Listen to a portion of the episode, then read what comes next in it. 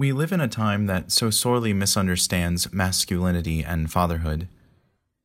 We rightly battle against a domineering understanding of both.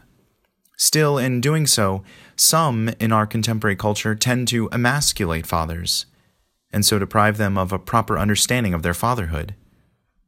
Sorting this out is another reason why this holy year of St. Joseph is so important. Bishop Bossuet had a beautiful insight into St. Joseph's fatherhood.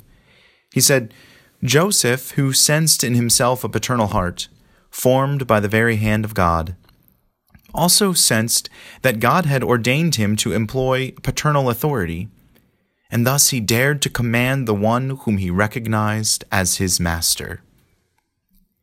This paternal authority was lived out as a response to an invitation, where St. Joseph was asked to be the master of his master. To do this rightly, St. Joseph would have needed to avoid a sense of paternal domination and instead live out a clear paternal devotion.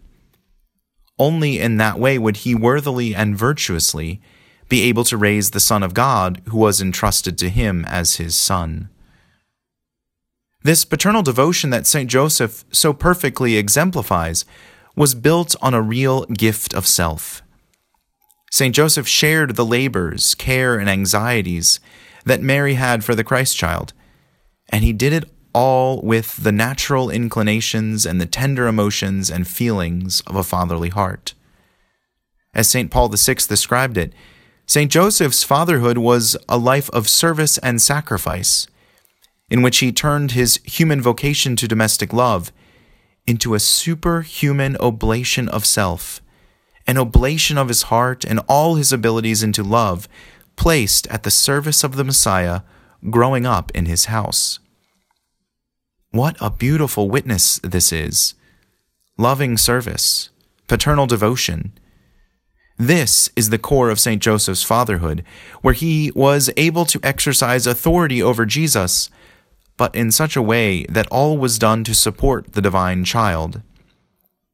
It was a sacrificial way of love, where all Joseph's actions were done for the other, and in which raising Jesus up to follow the will of his heavenly Father was the goal of his earthly Father.